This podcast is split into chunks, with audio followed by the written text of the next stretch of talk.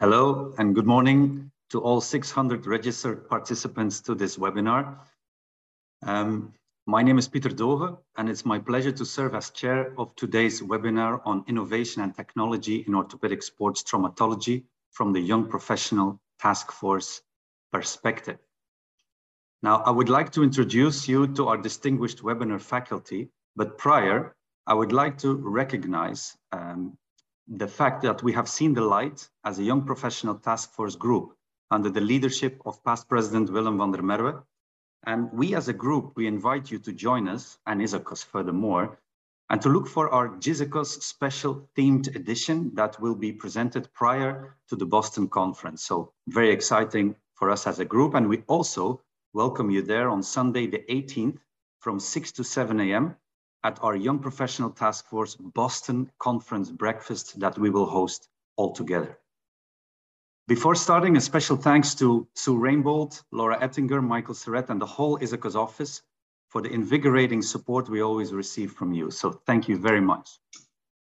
Now, firstly, we're very pleased to have Adnan Saithna from the United States to help with moderating the program. And we will have presentations from five of our members.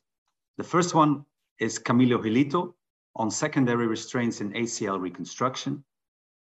Proceeding with Juan Pablo Cano from Colombia on robotic rotatory ACL laxity assessment.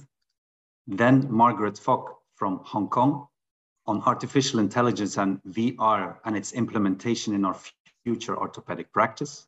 Then we swiftly move on with Dr. Franco Vedova from Argentina on the orthobiologics and the role of ultrasound with that. And then we finalize with Dr. Nicolas Pashos from the US on a case report in pediatric ACL. Now, contributing questions and insights to the discussions following the presentations are the following task force members, Dr. Hamid Razak from Singapore, Dr. Filippo Familiari from Italy, Dr. Andreas Voss from Germany, Dr. Claudio Arias from Peru, Dr. Jacob Kalse from US, Dr. Theodorakys Marin Fermin from Qatar, and Dr. Bujar Shabani from Kosovo. Throughout the webinar, we will take audience questions and there is a Q&A app. So please type your questions in the Q&A box and it will be answered by our presenters. With that, let's begin with Dr. Helito. Over to you. So we'll talk about a little, a little bit about secondary restraints in ACL reconstruction. Of course, this is a very broad subject, so there, there's a lot of things uh, uh, to, to, to speak about. this is my disclosure. And it's interesting that arthroscopy ushered a new area of knee surgery.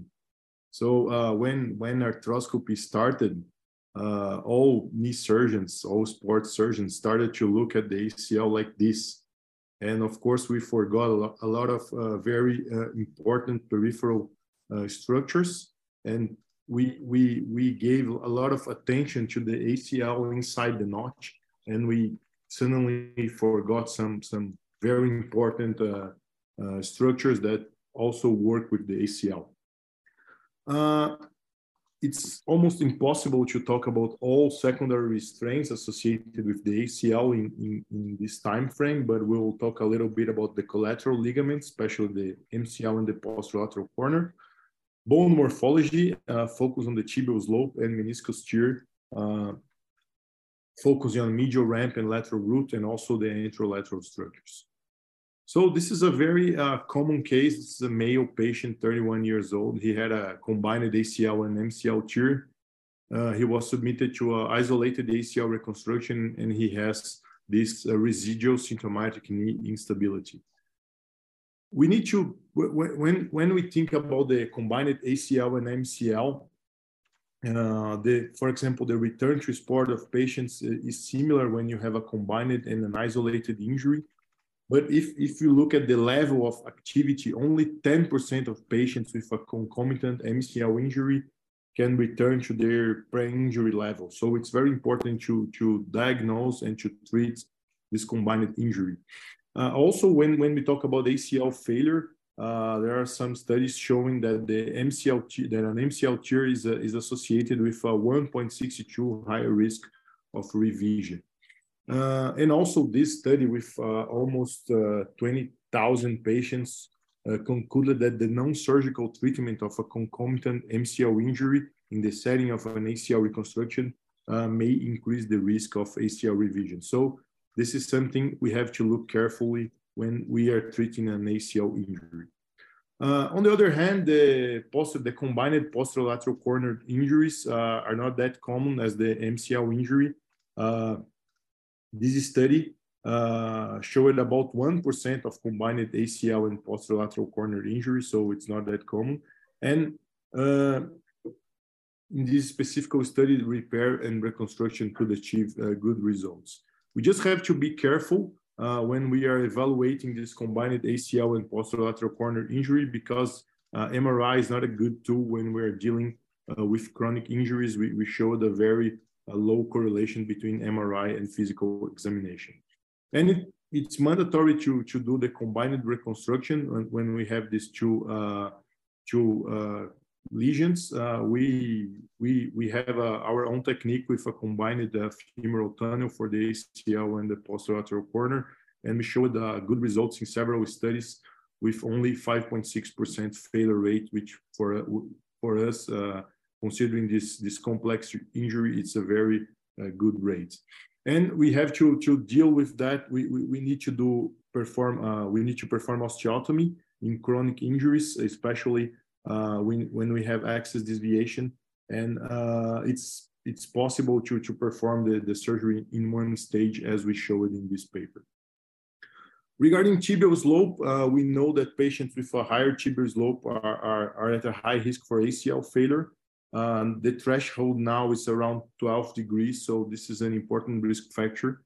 Uh, for example, this case, he had two previous uh, ACL reconstruction and two previous failure. He had a 19 degree tibial slope. So uh, in these situations, it's important to perform the slope correction osteotomy. The fixation with staples is it's a simple fixation. And uh, here is the, the, the, correction from 19 to 7 degrees. And after that, we performed the, the reconstruction. In this specific case, we use a peroneus longus graft. Uh, meniscus tear is a very important uh, secondary restraint considering the, the ACL uh, mainly the lateral root and, and the ramp lesion. So in this study, uh, this study showed that the, the, in primary ACL reconstructions, we have an incidence of 12% of lateral root tears. And for revisions, it's 25%. So almost one uh, every four patients that undergo a revision ACL have a, a lateral root tear, and we certainly have to deal uh, with that. And the repair of the lateral meniscus posterior root can reduce the amount of internal rotation instability. So especially in, in those cases that have a, important uh, rotatory instability or, or a high grade pivot shift, we have to be aware and to perform this, this repair if needed. And this uh, recent study uh, showed that the ACL reconstruction and a combined lateral root repair uh, can achieve similar results when comparing to the ACL reconstruction alone. So this is a procedure uh, we have to, to, to, to, to do uh, when we deal with these tears. Regarding the ramp lesion, uh, the incidence is around uh, 16 to 20%. This study showed 23% of, of ramp tears associated with the ACL. And uh, it's important to mention that the MRI is not the, the best uh, method to diagnose this, so we have to look for it in, in arthroscopy. Some studies also show that the, the conservative treatment of these injuries uh, can achieve good results, but for example, in this study, only uh, the evaluation was only performed to the anterior portals. There are several ways to repair it. Uh, you, you can repair with all-inside devices with the posterolateral portal and the, and the hook, using the hook repair, and also with the traditional inside-out repair, uh, which is the technique I, I, I, more often. And this study showed a failure rate of 7.3%, but it's important to mention that for the all inside it was 21%, and for the posterolateral corner only 44.3%. Uh, finally, uh, we'll talk about the anterolateral structures. Uh, the anterolateral structures combined with the ACL, it's a, it's a very common uh, combined lesion. This study with 3D MRI showed 87.5% of combined lesions. And it's important to, to, to mention that the, the healing of the anterolateral structure is really poor.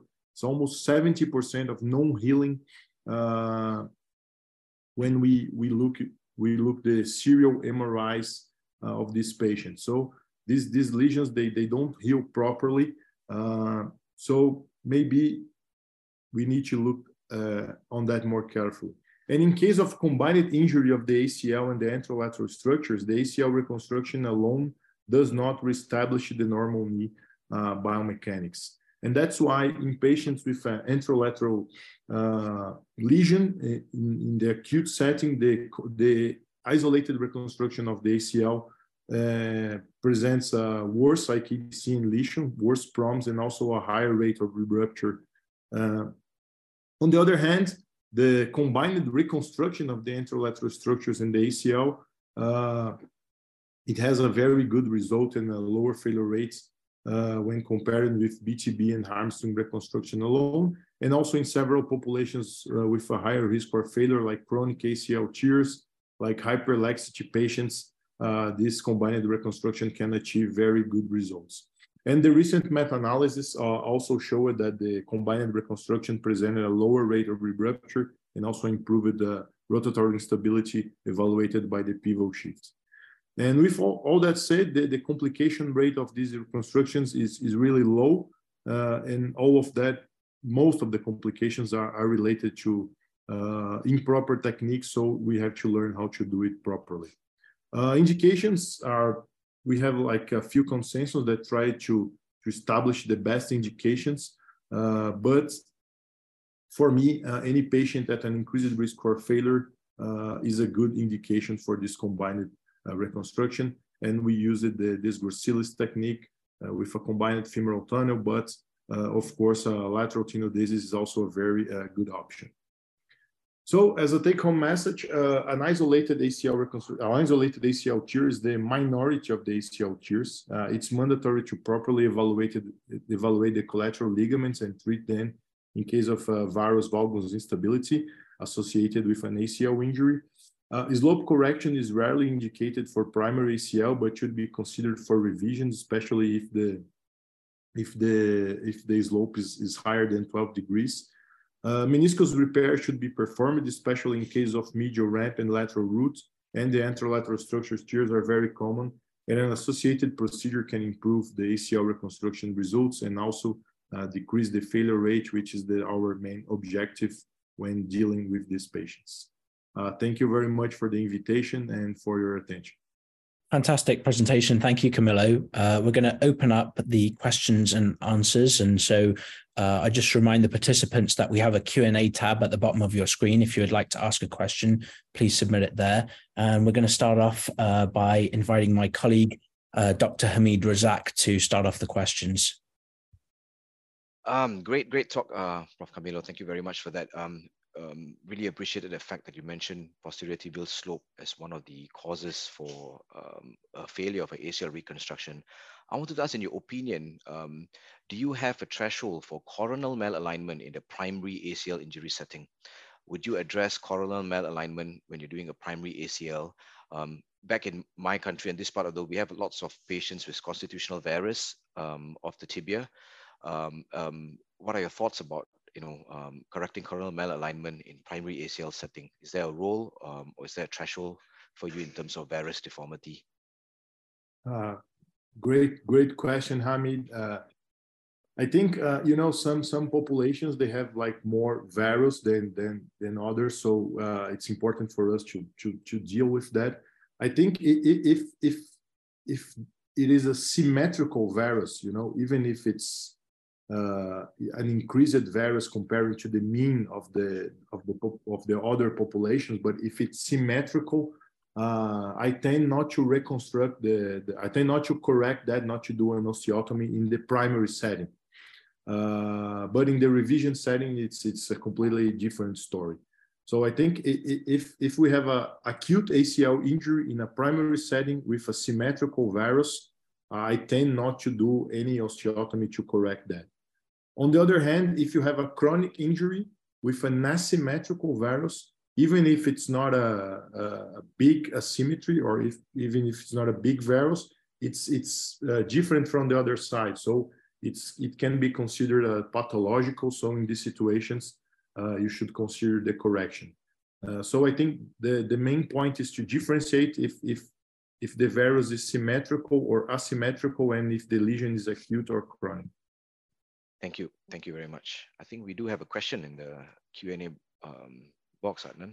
Shall we, shall we tackle yes. that? So, uh, yeah, so uh, Camilo, you have a, a question from the audience. Are you performing superficial MCL and ACL reconstruction for grade two medial instability? Uh, very good question as well. I think it depends on the on the activity of the patient. Uh, I think uh, if if it's a patient with a very high degree of activity and you take you, you take these lesions acute, you can you can do a medial reinforcement. Uh, but you know this is very controversial. I think it, it, depends a lot on the patient demand. If, for example, is a is a soccer player that you know we, we, we have a low threshold for, for uh, MCL repair. Uh, but if it's a patient, uh, it's a normal patient with a not high grade sport activity, I tend to, to do the conservative treatment for grade two uh, MCL. That's great. Thank you, Dr. Helito. Uh, we're going to move on to our next uh, presenter in the interest of time. So, our next presenter is Dr. Juan Pablo Martinez Cano talking about robotic rotatory ACL laxity assessment. So, we're going to talk about uh, this robotic uh, evaluation. And in fact, we're going to talk about instrument based rotatory laxity assessment of the ACL deficient knee. And this is part of a systematic review that we did in our Young Professionals Task Force. These are the co-authors of this of this study that we're working uh, from Italy, Dr. Familiari, from uh, Portugal, Dr. Vinagre, from Norway, Dr. Moatshe, and from uh, Qatar, Dr. Marin. So we have the, the pivot shift test has been our, our way of evalu evaluating the anterolateral laxity of the ACL deficient knee, this rotational component, and we have three grades for it. But uh, there are some limitations for this classification and the way that everyone does the physical exam sometimes is different and the way that everyone grades the, the, the maneuver also is different. So it would be desirable to have a, a way of quantifying the rotational or anterolateral laxity uh, evaluation. Uh, for the pivot shift, uh, as we know, we have three grades, and we have some preliminary data from a study with four observers and 17 patients with a low inter-observer reliability between the grading of the of the pivot shift test with a kappa that is only 0.39. So why is this important? As Camilo was saying, uh, the, the pivot shift uh, or the anterolateral laxity would be an important uh, factor to, to think about the anterolateral augmentation surgery as we have other risk factors too. So when we are considering this anterolateral augmentation, uh, we know that this can protect the ACL graft and decrease the re-rupture risk improving our outcomes. Uh, you can do a modified Lemaire or an anterolateral ligament reconstruction, but we have to decide uh, in which patients to do them. And if we can like do the pivot shift in the same way, so there are ways that uh, have described studies that have described how should we do the the maneuver, first internal rotation in extension, then the valgus, and then knee flexion and release the internal rotation.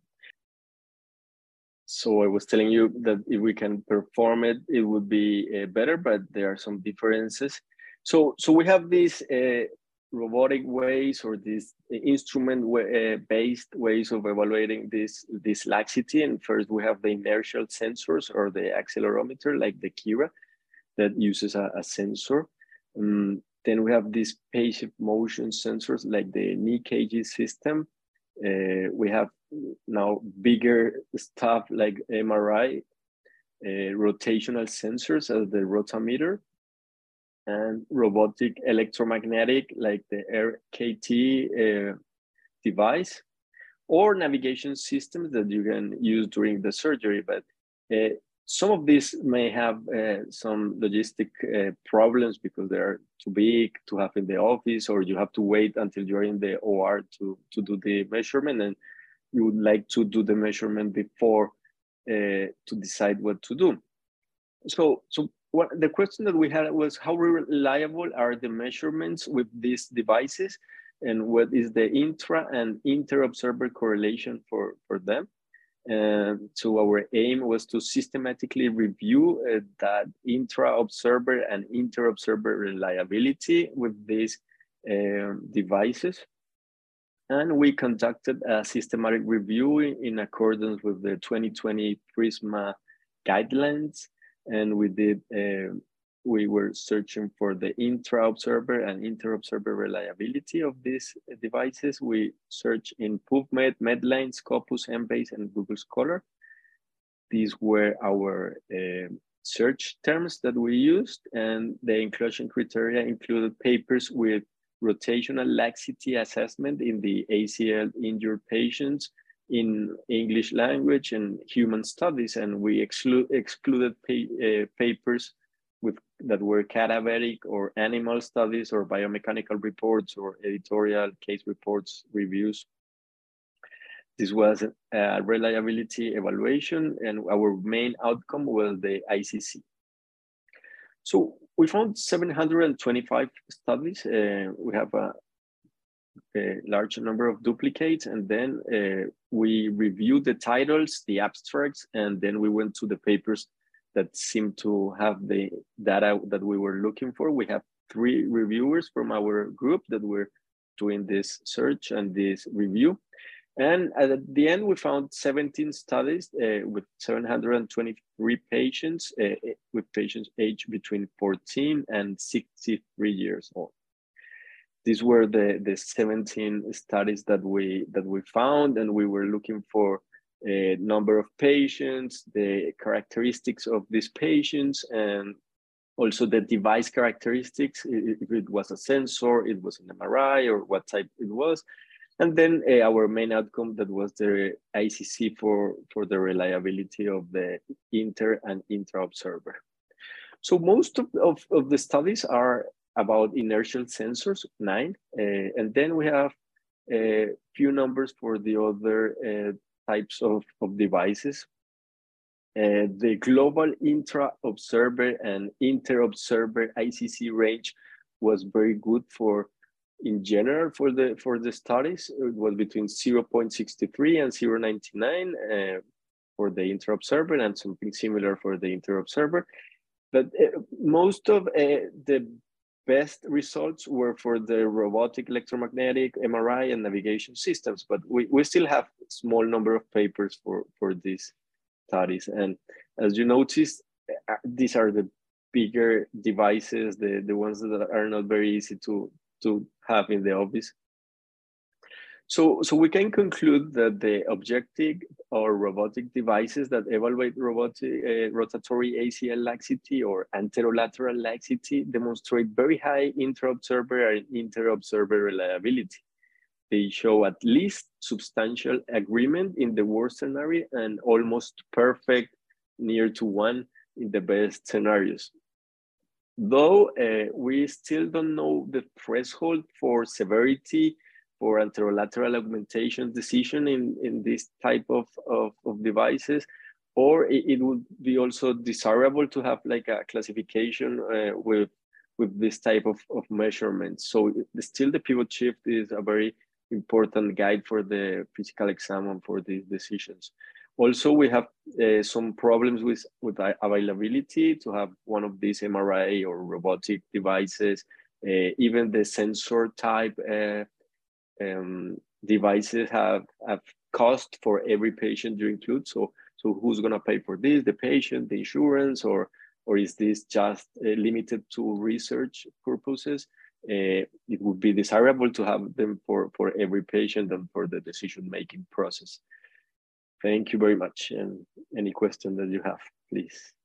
Uh, thank you for your fantastic presentation. We're going to start off the questions uh, from Professor Familiari from Italy. Thank you, Adnan, and thank you, Juan Pablo, for your uh, wonderful presentation. I'd like to ask you, what do you think about using these devices uh, routinely in uh, your daily clinical practice? Do you think they are sufficiently reliable to be used as a guide in terms of additional procedures to be performed? Yeah, I think I would like to have them in my in my clinical practice every day, and and and as we have age, uh, type of sport, uh, if it's a revision case or not, uh, knowing this anterolateral laxity is, important for for deciding, for example, the anterolateral augmentation. So I would like to have them, but uh, we, we have tried with some of these uh, companies, and it, it, has not been easy to to acquire one of them. Uh, I think we still have like uh, some logistics and some cost that we have to to to evaluate. But but I would like to have them uh, and help in the decision process as well as for research because it, it's it's going to be very helpful to to know how good in an objective way are our, our results. Thank you. So I, am also very interested in this area, and uh, we've done some uh, research that is not yet published using um, smartphones to uh, evaluate knee laxity parameters. And actually, uh, you mentioned that affordability is one of the barriers, but um, now we have the ability to just uh, purchase little stickers that we can use as dots that are very affordable for uh, tracking, and really probably in the future we can use that as a disposable technology. But the question really comes uh, from how we apply this to clinical practice, because uh, it's very uh, helpful to have um, information about the grade of pivot shift, because that's what our literature is based on. And so we know that if people have a high grade pivot shift, then uh, they have an increased risk of graft rupture or adverse outcomes. But when we have a figure like uh, tibial acceleration, um, it's very hard to know how to uh, uh, apply that in clinical practice? Do you have any recommendations? Firstly, which metrics are you actually measuring? And secondly, how do you use those to make your decision? Uh, are you still relying on correlating it with a pivot shift grade, or do you have other data that helps you make decisions on patient care? Yeah, we have the the knee laxity tester that from stores that helps to know about the anterior posterior uh, laxity of the knee, but but still for for this anterolateral and this rotational laxity, we're we're using the pivot shift, and it, I think it's easy for all of us to know who has a grade three with the explosive pivot shift, but those patients in grade two, grade one, they, they are more more difficult, and and, and still this the anterolateral surgery could help uh, from the grade two uh, and three. So so we're still using pivot shift, and but we would like to to add some of this. I, I think the the the the smartphone and the stickers is not yet available for for everywhere. So, but but that seems like a, a very good way of, of measuring it. I, I have known that in I think in Pittsburgh they they they were developing it Excellent. Thank you. So we're going to move on to the next presentation, which is Dr. Margaret Fok. She's talking about artificial intelligence and virtual reality. Good morning, good afternoon, evening. Um, so thank you for the organization uh, committee to have me to talk about AI and virtual reality, which is slightly different from the other topics. So there's no nothing to disclose. So when we talk about artificial intelligence and Sorry. Yeah.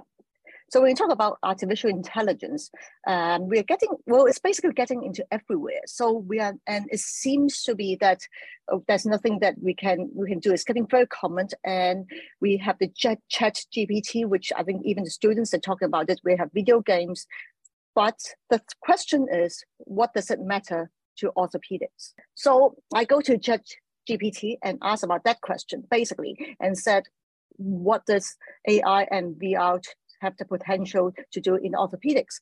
And these are the answers. They said it is good for diagnosis and treatment planning because we can use a large amounts of patients' data and they can analyze it for medical records, imaging scans, and so we can have better personalized treatment plans. Second, it is better for surgical planning and simulations because the VR technology can be used to create realistic 3D models so that we can, the surgeons can plan and, and basic practice complex procedures before they perform them. And third is for rehabilitations and patient education.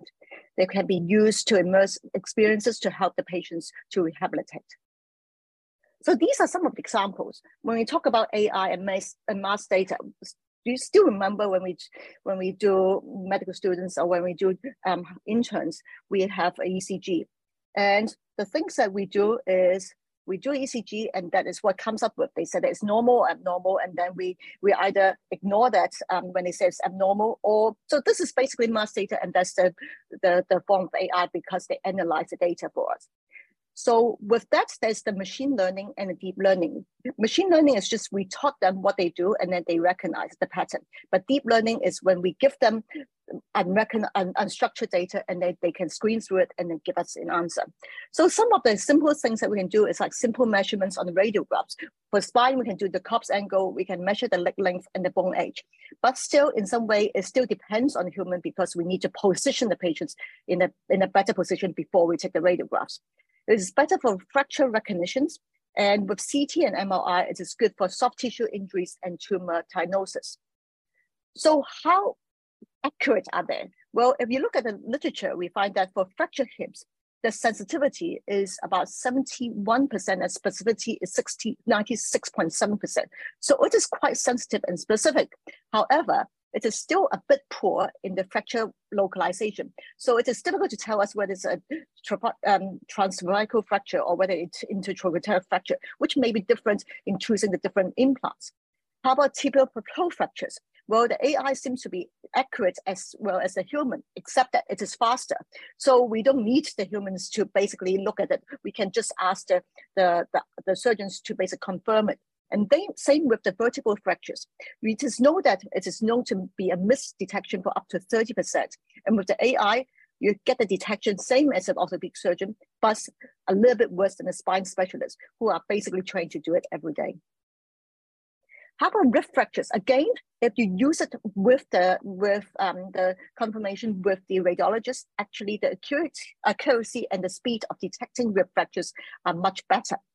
And with the even with the we're talking about ACL, meniscal and cartilage fractures um, injuries within the knees. With a systematic review, AI in MRI is the same as human, and the prediction accuracy is 72.5% to 100%. There's still some way to, to go, but it is getting more better and better. So what's just about that? Well, the diagnosis is good, but based on the diagnosis, now they can actually help us to talk about the risk prediction.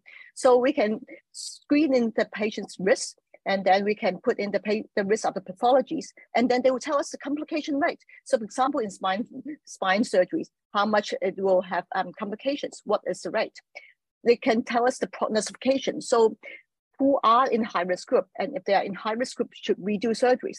We can predict clinical difference in patients' outcomes. For example, FAI undergoing hip arthroscopy, opioid use after knee arthroscopy, and all that. And so that will give us a personalized treatment algorithm to, to the patient so that we can give the patients a better complication rate or prognostication. This is another thing. This is um, I have to declare there's no conflict of interest, but this is uh, basically um, uh, a software or basically is, uh, is a system that is um, basically developed initially with um, with orthopedic surgeons, and it is now used in US as well as UK. And basically, it is to you can the patient can go into a, um, a radiology center and take a CT or MRI and then they will feed the data and the AI is to analyze it. And after that, if they detect something, then they will screen through to the to the to the cardiothoracic surgeon or to the or to to uh, um, neurosurgeons, and they will also uh, patients will also receive a real time alert. So this will help the patients to get early detection very early on in the local area before they think about transfer to a tertiary center if needed. How about surgical planning? Again, for the medical ed medical education and surgical trainees, it is good because nowadays, with especially with the COVID times, I mean, obviously we don't see a lot of cases and we don't have to have a lot of practice in cases. So now with the with the with the 3D models, we can actually do more simulation. And so we don't need to do like see one, do one, teach one as, as we were taught before. Now we can do a lot more practice. And so how about the evidence? Again, the evidence supports that VR in surgical training versus surgical guides only increase the procedural accuracy and the um, completion of the task in medical students. And that is noted in the randomized control trial with the performing of tibial IM nails. For the arthroscopy simulations versus the cadaveric models, again, they see that there's superiority in task completion. However, I think we do, in fact, need some cadaveric models. And there is uh, um, to actually get the hands on but um, I think the arthroscopic simulation actually helps a lot. This is just a surgical planning of a complex tumor surgery. And then you can see that with the 3D models initially, and then with a real-time um, video and, and, and VR planning, you can do the job much more easily and much more accurately. How about last but not least, how about rehabilitation? Well, for sports rehab and post-fracture rehab, I think it's helps the patients to simulate the home environment for the post-fracture rehab, for example, hip fractures. It helps the patients, even with the sports rehab, for example, throwing um, throwing a ball and to see how they how they how they react. And then so you can have more simulation um, in the in the field before you go actually go into the sporting field. And this is another thing that we can use is for amputees. A lot of times that before, unless the patients get uh, actual prosthesis. They aren't, they, they cannot practice it. But nowadays, be, and it, that takes time to get a, really good prosthesis. And now you can do that. You can do a lot of simulation. You can do a lot of practice before you actually get the prosthesis. And this is a patient which we, which I saw first when he fits on the prosthesis. And you can see that how easily and how comfortable he is already moving the prosthesis, and you don't need a lot of learning.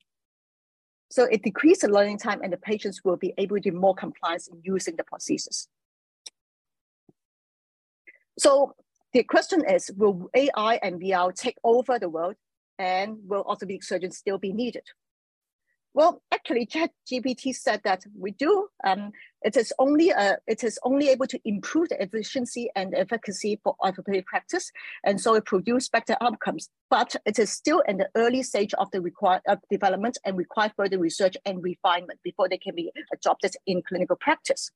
So, I mean, we do the autopilots um, for, for automobile uh, and for, for cars, and you can know that sometimes you still have crash. So you still need the humans to drive it and to endorse it at certain times, but we don't need to, to worry that it is a threat. It is a it is a tool for us. There's no option to just ignore AI and VR because they're everywhere.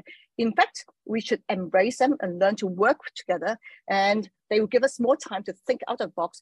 And at the end of the day, AI does not provide emotion or empathy to our patients. And this is what we are here to provide the empathy and emotion as well.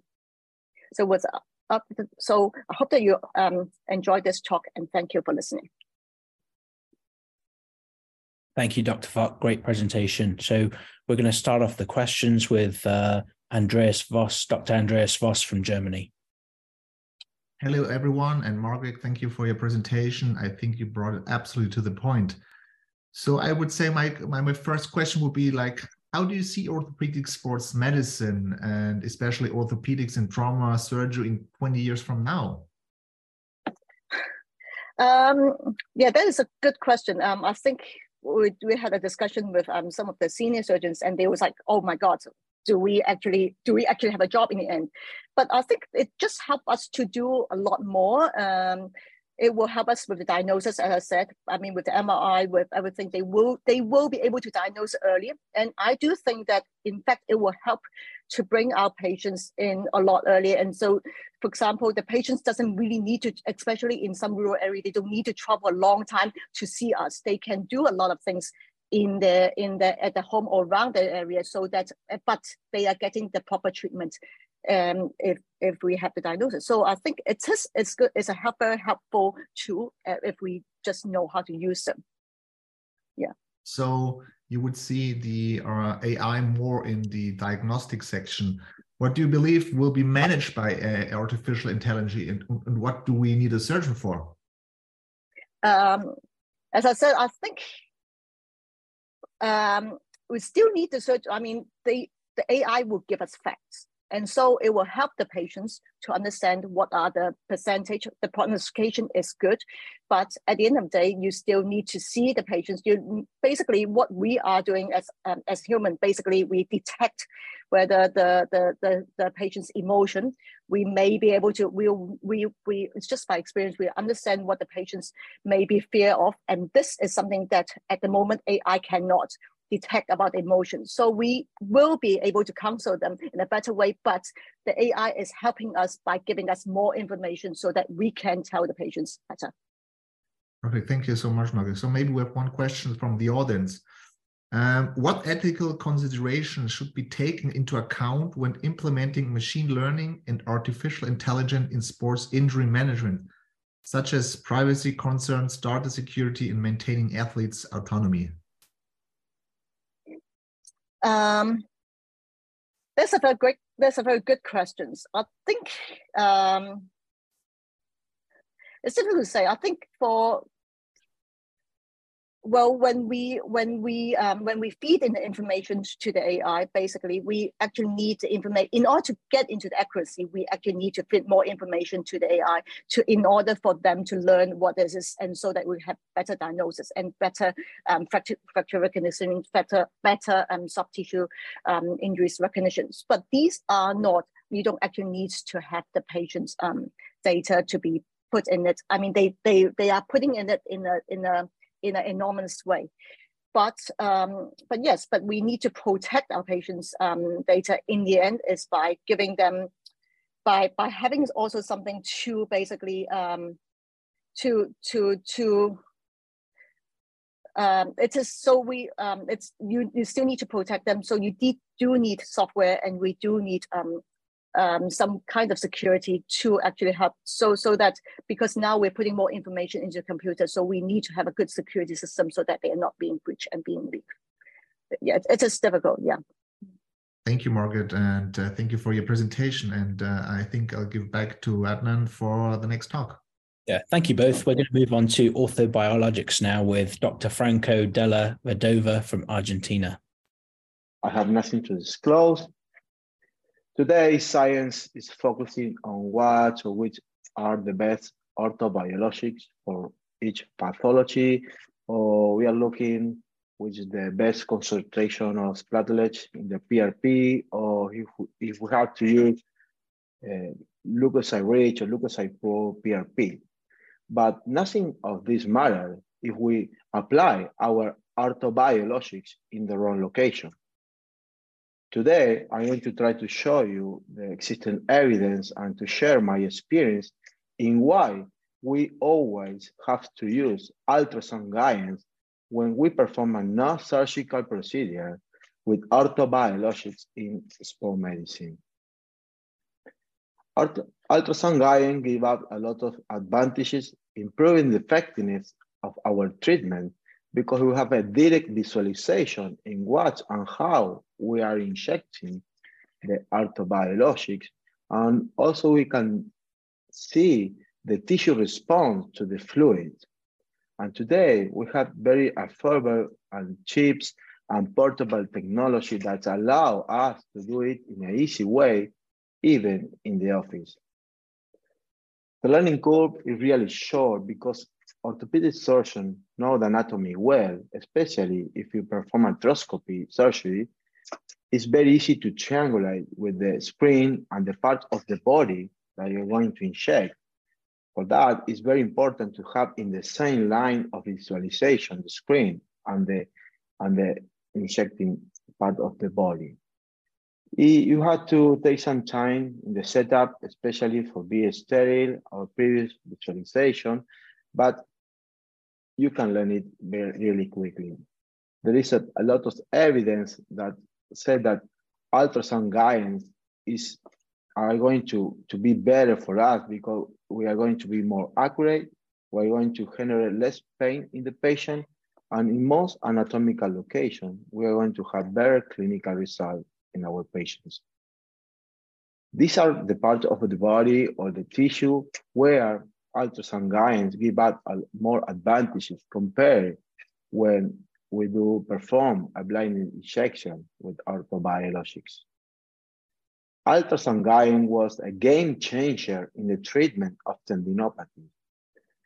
You can correctly treat a tendon with a tendinopathy blinding, injecting in any part of the tendon. You have to search for tendinosis focuses and treat it, and also search for neovascularization with a power Doppler and also treat it. Here you have a case where I'm doing prolotherapy in a patellar tendon. You can see the tendinosis focuses, the focus there, and how I literally go to this ill part of the tendon with the knee and how the fluid go into the tendon. Also, you can change the direction of the needle to the part of the tendon where you want to treat.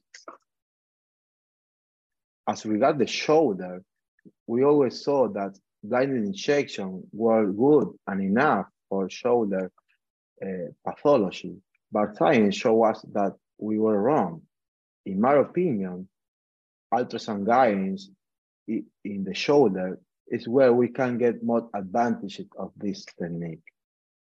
This is the, the point of the shoulder where science show us that we are going to have better clinical results and more patient satisfaction when you use it. We know that the bicep is one of the main generators of pain in the shoulders and using ultrasound guidance, we can dramatically improve the the results of our patients. Here you can see from the posterior portal how we inject PRP in this patient with a glenohumeral joint disease. And you can see that we are in the wrong, in the right place, watching how the, this cap, posterior capsula is distending. We can be more accurate in the acromioclavicular joint either. This is a case of partial supraspinatus rupture. Here you can see how I go daily to the focus of injury and how I'm injecting in this part of the tendon and not anywhere. Then we change the probe and see and see in transverse plane, and you can see new focus of tendinosis or new focus of partial rupture and also treated. Finally, we, we go to, to the subacromial space and also inject on it. In some cases, when we have uh, inflammatory process in the in the bicep tendon, we go to the bicipital groove and also treat it. Ultrasound give us a lot of advantages in treatment of degenerative joint. For example, in the knee, we can search for inflammatory synovial fluid and take it in if we find it. Imagine to, to, to inject all uh, the, the orthobiologic that we are injecting this patient and mix with this inflammatory tissue, for sure, the results are not going to be the one we expect. After that, we leave the needle into the joint and slowly inject, in this case, ortho uh, PRP. We can also get to meniscal pathology when you use ultrasound. In, in case of isolated meniscal injury or in the scenario of a degenerative knee. We can also easily go to the hip, especially in the neck. Here you have a case how in the office we are doing PRP in, in the neck of the hip joint here you see how the anterior capsule is distending while we are injecting, and we are sure we are in the, in the right location. As regards the muscle injury, we usually use orthobiologics in, in chronic injury in, in chronic scenario with the presence of fibrosis. Here's a case of proximal rectus femoris injury uh, re-injury. And here, but under direct visualization, we are injecting PRP. Look how thick this tendon is. We inject slowly little amount of PRP into the tendon. And after that, we inject in the plane to separate the muscle between the tendon fibrosis. We can also treat uh, on perform hematoma evacuation. This is the case of tennis leg. You see this hematoma between the, the soleus and the medial gastrocnemius and how we are evacuating. And after that, we inject the PRP. Here you see under direct visualization, just where the injury is, we are, are applying our PRP. Finally, to sum up, ultrasound guidance is a perfect tool to perform our orthobiologic treatments. It, it allows to be more accurate and precise because we have a direct visualization on what and how why we are injecting, achieving better results in our patients. Thank you. Fantastic. Thank you. So we have uh, three faculty waiting to ask you questions. We have Dr. Claudia Arias from Peru, Jacob Calcei from United States, and Theodorakys Fermín from Qatar. So I'll let them ask one question each, and if we have time, we'll take one question from the audience as well. Okay. Franco, can oh sorry, go ahead, Claudia. thank you. Um, well, thank you very much, Dr. Franco, for this amazing presentation. We have using uh, nowadays orthobiologics, and now we also know this assessment with the ultrasound guide. You show us uh, about tendinopathies, and my question will be, uh, which clinical difference do you find now uh, using or not the use of ultrasound guide? Okay, Claudia, hello. This is a great question. It's easy, it's easy to, to inject blinding tendons, but the main problem there is the amount of orthobiologic, for example, PRP, that you are going to inject. And to be sure that you treat the, the ill part of the tendon, you have, you have to inject a lot of PRP. In some cases, you, gonna, you can have a, some complication about that with the hyperreaction of the tendon. And this is a bad complication. I have two or three patients with that, and, and believe me, they stay with pain for many time. So when you use ultrasound guidance, you look for the tendinosis focus or the partial rupture that you have in the tendon and just inject on it. I think that it gives you a lot of advantages because uh, uh, when you inject a lot of PRP into the tendon, your results are not going to be the same.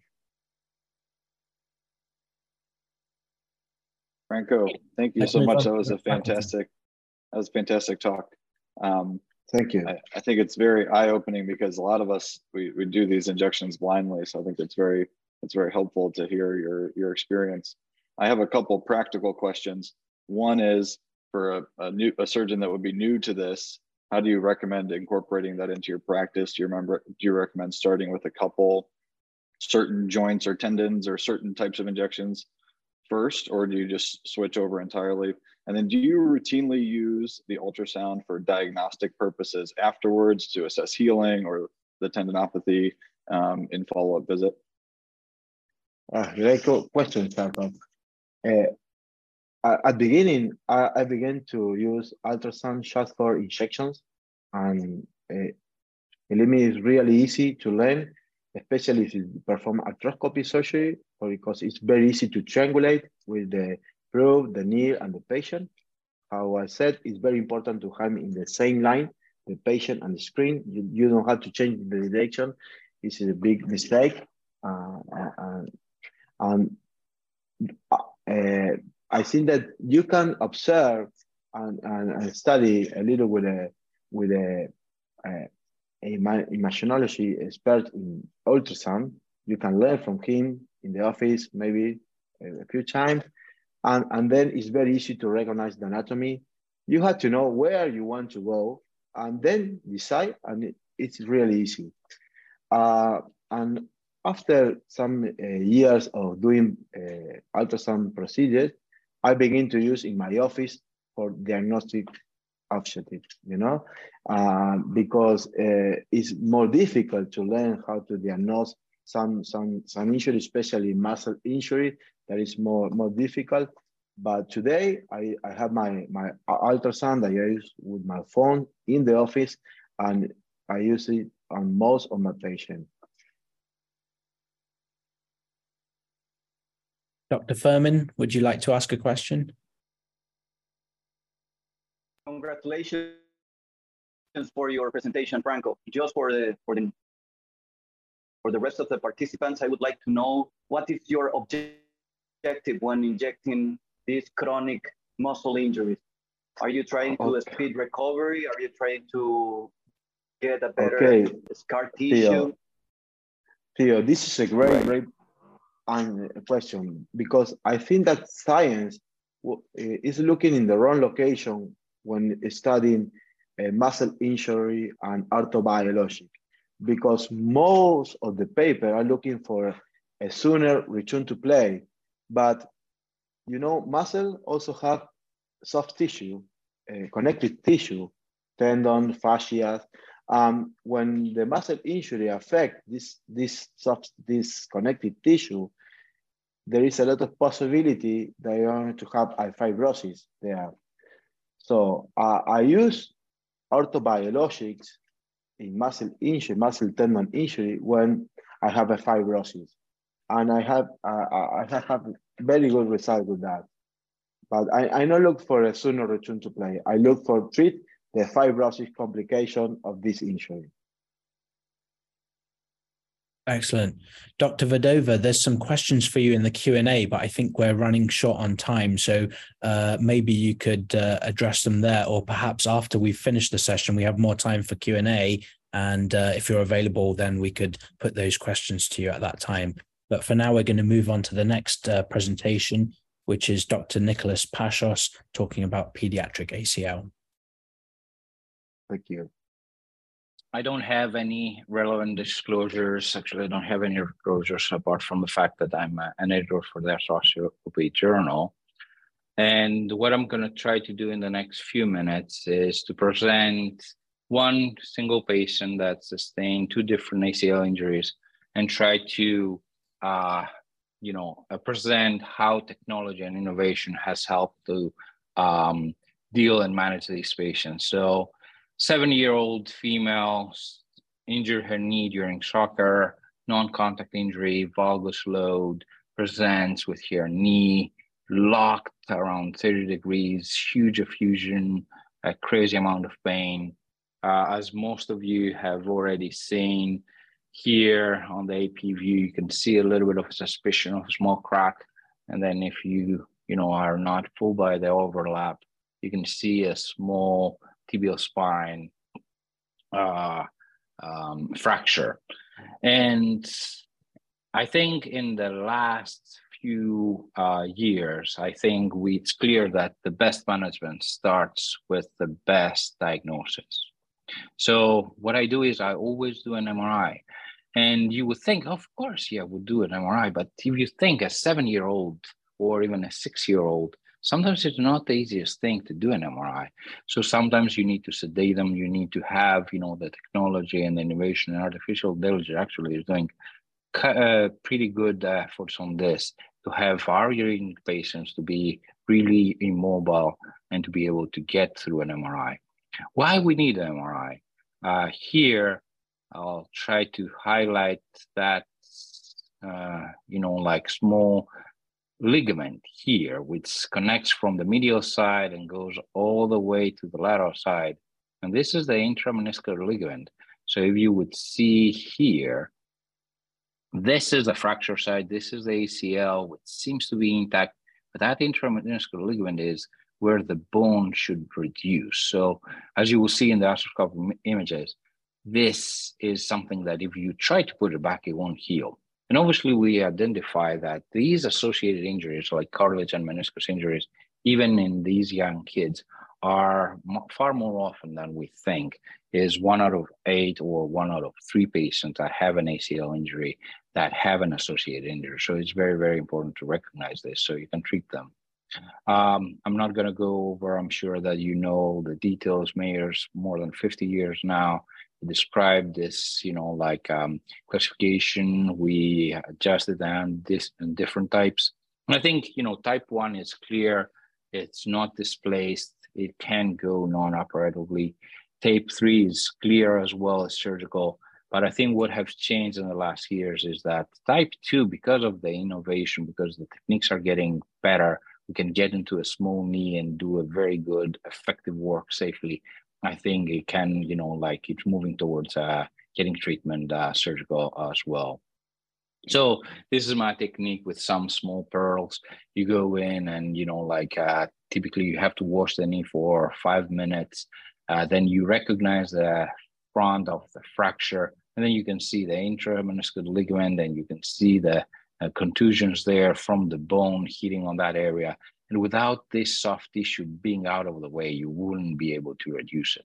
And also, when you go in and it's you know more than five six days, you will have new healing. You have extra bone that you have to clear. Uh, one of the things that I use, and you know, we have these fancy new meniscal root repair systems that they are very very small. So even a small knee, you can put a two millimeter, you know, like tunnel there, and with the loops, and I use a suture tape that also provides less friction and can hold the tissue with the bone together. So I put the tape, you know, in the front and in the back. You can see the remnants of the tape here and the back as I'm pulling down. And I have a K-wire essentially to uh, hold the piece together. And what I want to do before I take the K-wire and, you know, like fix them to see the very good alignment in the front and see good tension on uh, on the ACL. And then I typically tie over a bone bridge or uh, use an EndoButton. You can always use a screw, but in my mind, the screw is falling out of favor a little bit because it needs C-arm and you need a second surgery uh, with hardware. But, you know, like if you have a good piece, uh, there is argument that, you know, like biomechanically, the screw is a little bit stronger. So whatever feels comfortable in your hands is good. What, uh, in terms of outcomes, they are not doing great. If you see some of the series report, you know, 80 to 85% stability in the ligament. So this is something that we need to, you know, uh, be addressing in research as well as we have these new techniques to see where we are and whether we improve our outcomes. So this was done. Patient was doing great. She went back to soccer three years later, not three, like two and a half years later, came in office, contact injury, somebody attacked her from uh, behind. The other knee is loose, and she has a bone age of 10.5. So still very, very young. You see the bone contusions and you see the ACL here uh, that, you know, like essentially is broken. And with the bone contusions, you know that you have to do something. So this is the algorithm. I'm not going to go in the interest of time through the whole details, but in prepubescent patients, the girls and the boys, uh, that they are 10, 11, or 12, depending on the bone age, and make sure that you always have a hand X-ray to uh, recognize the bone age. You need a bone uh, you need a technique that respects the physis. And these are the two most common technique is the extraphyseal, uh, you know, like a sparing technique and the all epiphyseal tunnels. What I decided to do on this uh, kid, because, you know, the family was very, very concerned that didn't have any, uh, didn't want to have any risk or uh, like bulging uh, on uh, any risk for growth arrest. and she was okay with the risk of having a little bit of bulging. I took the IT band. You can see, recognize the IT band. You need a quite good length because you can see that you take the IT band and you pull it, you know, like you bring it on the other side. And then you have to have a small tool, you know, like either a periosteal elevator or a small rasp here to grab these sutures and bring the ACL into that groove. And then you make a small incision here on the tibia and you suture that on the periosteum if the patient would, you know, like be concerned about the lateral bulging, uh, typically you can do the all inside technique now with, you know, like the uh, tunnels that you can, you know, like uh, have that they are very, very small and the new grafts uh, use a quad graft. You can see this is, you know, like uh, a big eight, nine millimeter graft that I use in this patient you need to make sure that you have the C-arm, but also look into the scope and make sure that you don't see any remnant on the physis there. And I think both techniques do very, very well. Are these common? I think they are. I think, you know, like uh, probably they've seen you, haven't seen them. I think increased awareness, the fact that we uh, have our kids doing more sports and more organized sports at a younger age is the reason that we start seeing them. But increased awareness and the technologies, the uh, advancements will help us deal with these uh, injuries uh, much, much more uh, commonly. Uh, female girls, be very, very careful. And, you know, if you see a 12 year old, uh, you know, or younger with a knee injury, doesn't mean that can be something very, very benign or a sprain. Uh, I think one of the things that uh, will change in the future, and it's our responsibility as well, is to implement prevention strategies. I think they work. There are studies that you know, like talk about 30 to 50 percent or more of uh, um, reducing the risk of an ACL. And I think this is something that we need to do as our kids uh, doing uh, more and more. Um, in terms of non-op management, uh, I think it's a very, very real discussion with the patients and setting the expectations. Uh, sometimes uh, I hate when you know patients are coming in my office and they had a buckle injury that ended up uh, being an uh, ACL injury in the retrospect, but they ignored it or they didn't have an MRI, and then they came to me with an ACL injury and an associated meniscus uh, injury as well. Uh, allografts are not an option for these patients. I don't know if orthobiologics will do something and with the new enhancements will be something in the future, but for now we need to use an autograft. And, you know, like, as I said, these are the big consideration, the presence of the physis, you need to modify your techniques. The fact that they will not be compliant, they will go back to everything. So you need to be thinking also the length term, you know, like um, uh, um, viability of the knee, and also everything is very very small. So you need to use you know small instruments. Um, the techniques; these are the two uh, most common techniques. The failure rates are you know like um, anywhere between five to fifteen percent in the literature. And in terms of growth arrest, it's real it can happen up to 20% if you're not careful, especially in these very, very young patients. And uh, in terms of arthrofibrosis, your rehabilitation also should be very, very carefully designed because they get stiff much, much uh, easier. Uh, so you need to be careful with these.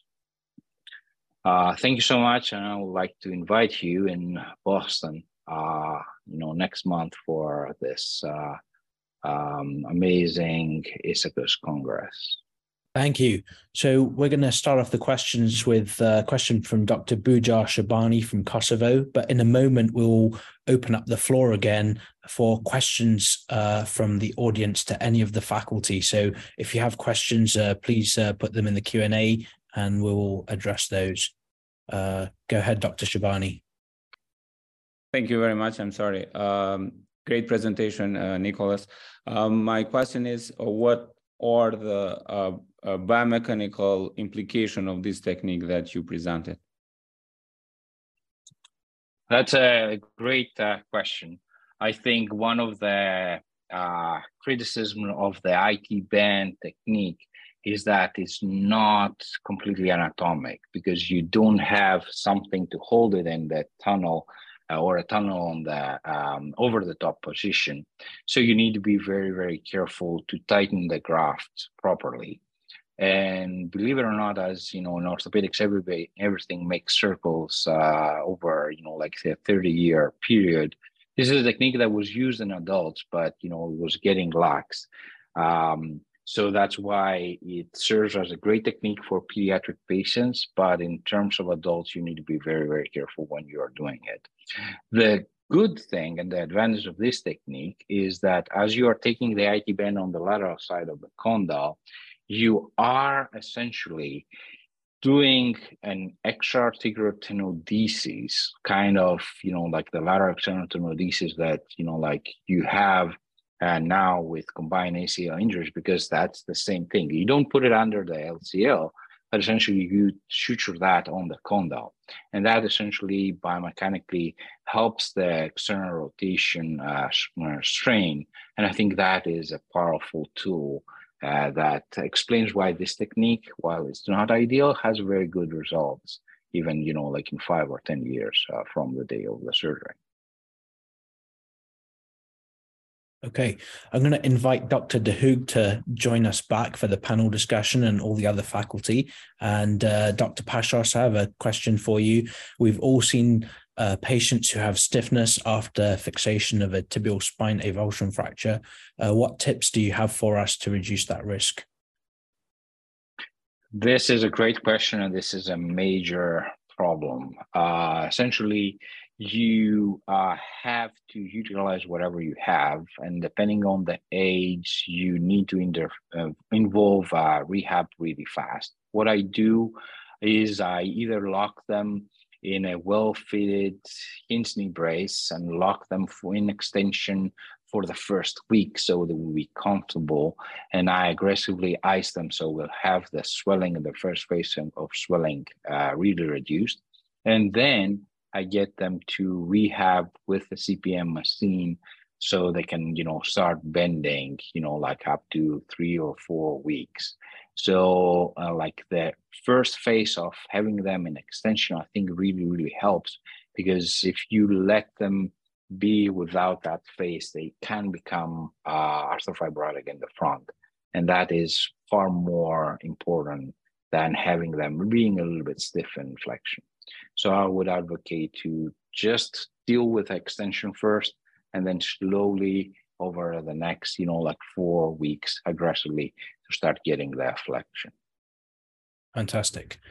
Uh, Dr. Vedova, I have a question for you. I really uh, like the idea of um, injecting partial tears of the rotator cuff with PRP.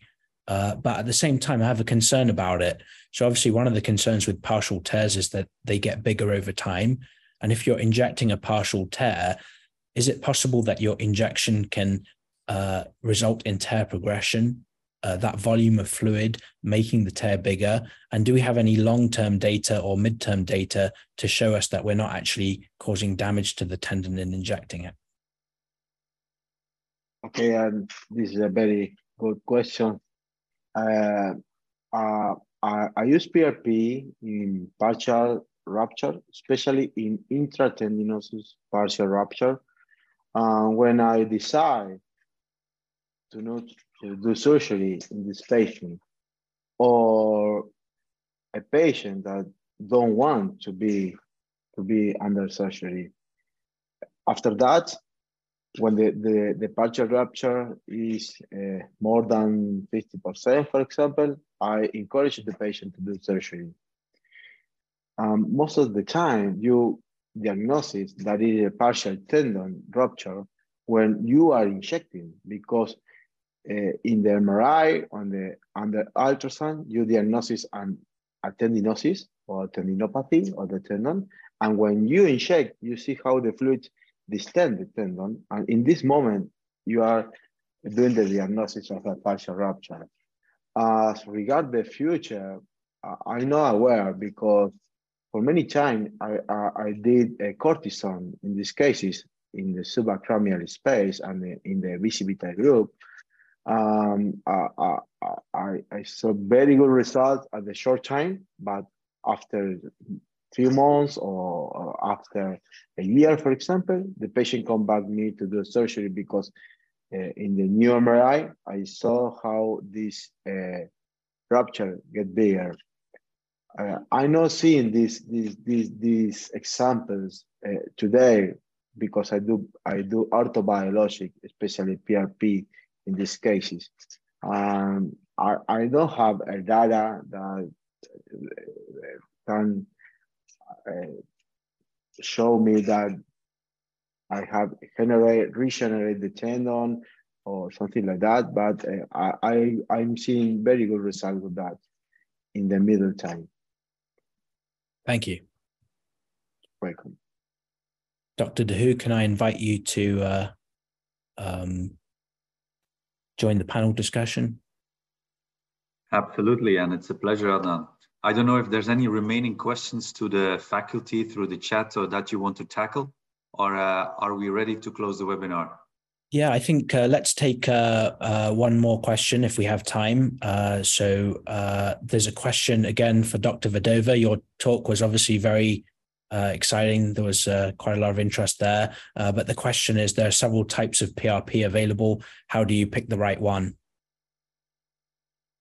There is it's a very, very good question and really don't know the answer, the real answer. Maybe in a few years, in a few times, we're going to to know more about that. But uh, uh, uh, I use this common sense to do.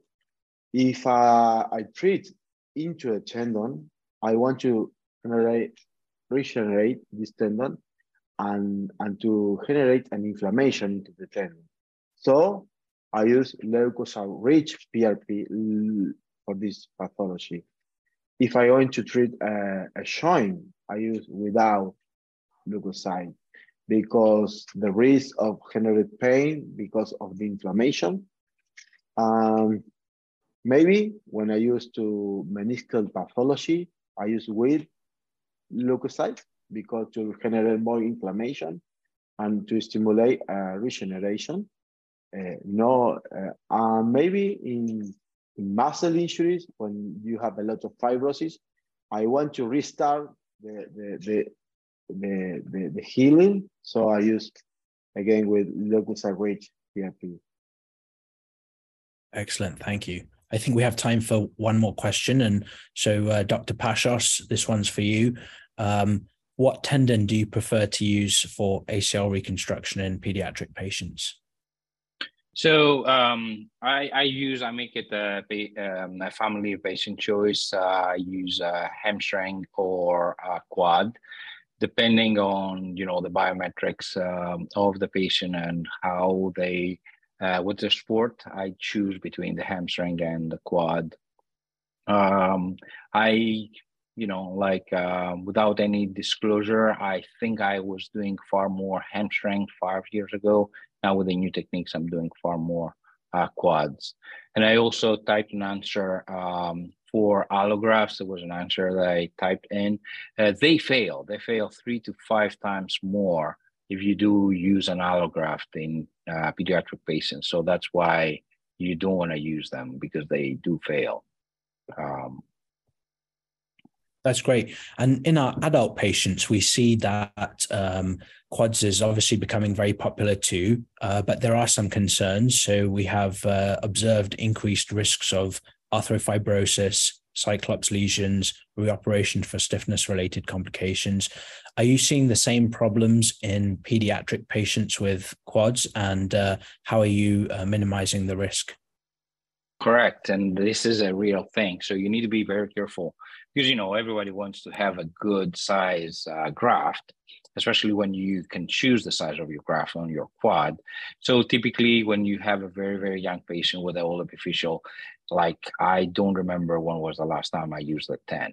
So typically you use a little bit of a smaller graft because, you know, like the graft grows with uh, the patient as well. But you don't want a huge tunnel.